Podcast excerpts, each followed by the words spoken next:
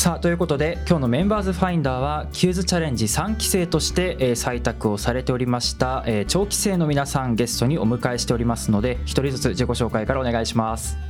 はい、えー、長期生、えー、森谷です、えー、神奈川県秦野市出身です、えー、普段は建築の設計や企画運営などをやっています。よろしくお願いします。えー、長期生の根岸亜美と申します、えー、出身は神奈川県の大井町です。普段は広告の企画職として働いています。よろしくお願いします。はい原田亮と申します。静岡県焼津市出身で普段はえー、っとエリアマネジメントだったりとかスポーツコンサルタントの仕事をしています。よろしくお願いします。はいよろしくお願いします、えー、まずは QWS で活動中の問いとプロジェクト簡単にご説明いただけますでしょうか？はい、えー、私たちの問いは、えー、地元にしか帰省しちゃいけないのというものです。で、えー、っとそれに連動してくるプロジェクトはですね長期生という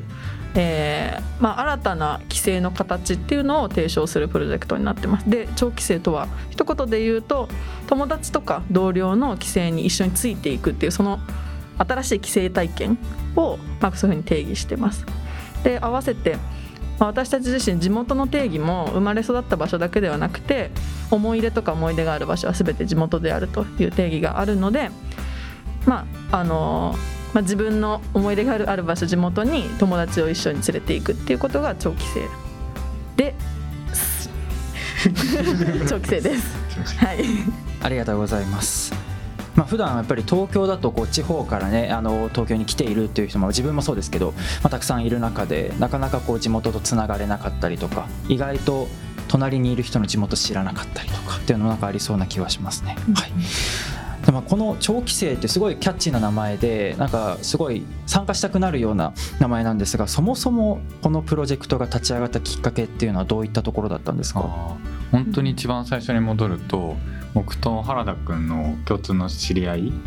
うん、での人がいてでその人がなんかあのにある2年前の冬かなになん。かご飯食べようって呼び出されて、はい、そしたらなんか2人は友達なんだから何かやりなよみたいなすごい無茶ぶりをされたのが本当にきっかけで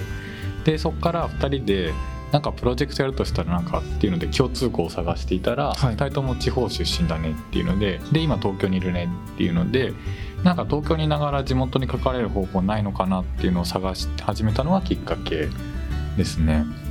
でその時亜美ちゃんが小田原で地元を紹介するツアー、うん、をやっていたのに参加したらすごい楽しくて、うん、あこれかなみたいなのを思って亜美ちゃんも一緒にやろうって誘い始めたのがきっかけですね。はい、なるほど。じゃあ何かこう地元とつながっていたいみたいななんかそういうこうマインドというかモチベーションが3人の中で共通としてあった感じなんですかね？うん帰省が大好きっていうのが ありましたね。3人とも。他の地域も好きだし、負けないぐらい自分の地元好きで、やっぱその楽しさとかをもっと広げていきたいなっていうのは企画最初当初からあった話なのかなって思ってます。はいありがとうございます。それからこう2年前の話で、はい、まあ、キューズチャレンジとしては、えー、8月ですか？えーと、違います、ね、そうですね。6月から8月までの3か月間でやってました。ということはその間すごい長い期間があるわけなんですけれどもその間この今の長期生の形になるまですごいいろいろあったんですか？それともこう変わらないものがずっとやっていく中でこのキューズチャレンジと出会うことになるんですか、うん、結構変わったものとしてはもう名前とかはめちゃくちゃ変わったんですよ、ね、10個ぐらい変わったんじゃないか、10個ぐらい変わってるんじゃないかみたいなで最初はなんかあの金曜の夜にねなんかどっか新宿とか渋谷で飲むんじゃなくて例えば小田原とか秩父とかなんかそういう特急に乗ってどっか違う街に行って飲むみたいなので、まあ、東京にいながら地方でも楽しめるみたいなことができないかみたいなのをね考えたりとか。懐かしいです、ね、懐かしい、うん。していて。で変わんなかった部分とかで言うとなんか規制っていうものあとはなんか友達みたいなものだったりとかは変わんなかったかな。うん、そうだね3人地元がとても好きっていうのがあって、3人とも今東京に働いてるん。ですけどその中でも暮らしとかつながりの中でどれだけいろん。なところに行けるかとか新しいその地域の発見みたいなのはすごい求めてたのかなっていうのがあってそこが変わらない部分だったのかなっていうのは思います。その中でこう長期生っていう名前になってスタートしていくのはいつぐらいの話になるんですか？年入ってからじゃないですか、ね、2020年、でしかも多分応募結構ギリギリで考えていたので、うんうんはい、多分本当に4月とかもしかしたら。もうちょっと前かな。うんでもそうですね、うん、2000 2020年入って序盤も23月とかそうだね。そのぐらいで言葉がそうなんか決まってもうキューズチャレンジプログラムを完全に私たちのこの背中押し的なプロジェクトになっていった、まあ、それに合わせて決めるものを決めていったみたいなところあるかもですね。結構この2年ぐらいみんなでたまに集まってはこういろいろ話してこんなことやりたいあんなことやりたいっていうのを 毎回やっていたけどまとまんないってなってもうこれは QWS のプログラムに載せて、もう半強制的に進めるしかないっていうので。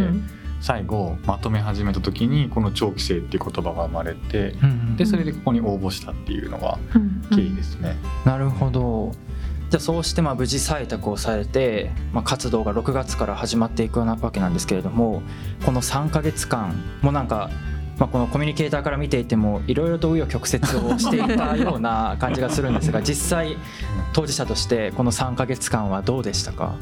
いや紆余曲折してましたね、うん、なんか最初は、えっと、あのメンターさんと一緒にやるミーティングの時に、はい、わ結構みんな面白いねとは言ってくれたんですけど、うん、全員同じ質問されてそれがみんなは起業するの？っていう、うん、なんかそこでまず一個そうか起業かみたいな部分とあとはなんかマネタイズどうするのみたいな話合わせて言われて、うん、その辺から自分たちで思ってたこととちょっと違う、うん、でもなんかすごい大きく広がる可能性はあるなっていうのを考えるきっかけをもらったなって思って、うん、でそこから結構いろんな企業さんとか紹介してもらったりして動いてったんですけどでもそれが12ヶ月かな。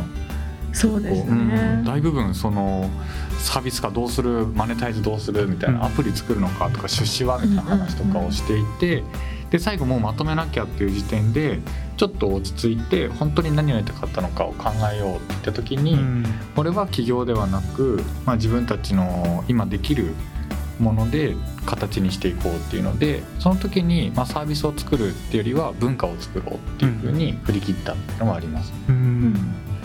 結構私たちのやっぱこの企画の強みは問いだったっていう話だと思っていて、まあ、地元にしか帰省しちゃいけないのっていうのを聞いたと聞くだけで人が集まってきたっていうのがすごく良かったんだなと。そこが強みでで弱みはやっぱり仕組み化の部分で、逆に言うと言葉一つで動く人がいるとも思っているんですけどその分最適な仕組みっていうのにかなり時間を割くことになったんだなと、まあ、結果的にこの問いを広めるようなことが今私たちの着地したところなのかなみたいなところですね。確かに周りの盛り上がりがすごくて、うん、なんか自分たちが置いてかれるぐらいの感じで。周りの人が、ね、自分ごと化したねみんながね、ね、それは良かったね。うん、自分で言うのもなんですけど長期性っていう言葉もすごいキャッチーでどれもすごいいいものだなっていうのは自分で言うものじゃないかもしれないですけど から皆さんからそういう可能性とか言葉をいただいたんだなっていうのは思ってるんですけどその中で僕ら3人としてやりてやりたかったものかっていうとそういった広げていくっていうのはもちろんそうなんですけどなんかそれをマネタイズしていろんな人が良くなるっていうのはあるかもしれないんですけど3人の中でやっぱりこの中身がとても楽しいっていうのがあって、うん、まずはそれをもっと突き詰めることが3ヶ月だったのかなっていうのを思ってます。うん。じゃあその中でこう今長期生としてはどういった活、えー、方向性として進めていこうという話になってるんですか？さっきのここまでの話とも連動してくるんですけどやっぱりこの長期生という考え方でありこのアクション自体を広めていくことを徹底的にやっていくっていうのが一番私たちのファーストステップとしては重要だっていうことに3ヶ月回り回って戻ってきたので、うん、とにかくこの言葉とこの言葉の何が楽しいのかっていうのをセットにして発信していくっていうことと、まあ、3人でやっていてもなかなかムーブメント起きないので、うん、やっぱりそこにはもうすでに同じようなことを考えていたりだとか、うん、共感してくれる人たちがたくさんいたのでいかに他の人というか共感者を集めて一緒に盛り上げていけるかっていう部分が結構肝で情報発信を自分たちだけじゃなくて周りの人たち巻き込んでやっていくっていうのがまずは私たちの今後やっていく、まあ、アクションになっていくかなっていうところですね。うんうんうんなんか先ほどの話の中で法人化とかなんかマネタイズみたいな話が出てたんですけど実際この長期生としてはどういったそのまあ法人なのかどういった形に執着を結局したんですか？最終的には長期生協会っていう協会を作るってとこに落ち着きました、うん、でなんでこれにしたかっていうので言うと多分僕たちのまあスタンスを多分伝えるのにちょうどいいかなっていうので、うん、多分結構その法人化まではしないけどちゃんとオフィシャルにこういう活動をしているっていうかつ世の中にちゃんと伝えていきたいっていうのは思ったんですけどただやっぱ起業するのとは違うなって思っている時に、まあ、教会っていうのがちょうどいいのかなっていうのを思っていました。うんでなんか結構いろんな教会あるじゃないですか世の中に。はい、で結構そのものが好きな人同士が集まってなんか活動をオフィシャルにやってるみたいなイメージがあったので自分たちも規制がすごい好きだったのでそういう意味ではなんかすごいぴったりきたかなと思ってあえて法人ではなく教会っていう形でプロジェクトを進めていきます。うんなるほどでも今はもう協会としてもう活動を進めていくという中で具体的にもう今動いているプロジェクトとかはあるんですか？ね、なかなかコロナで本当はね長期制自体をどんどんやっていくっていうことをやりたいんですけれども、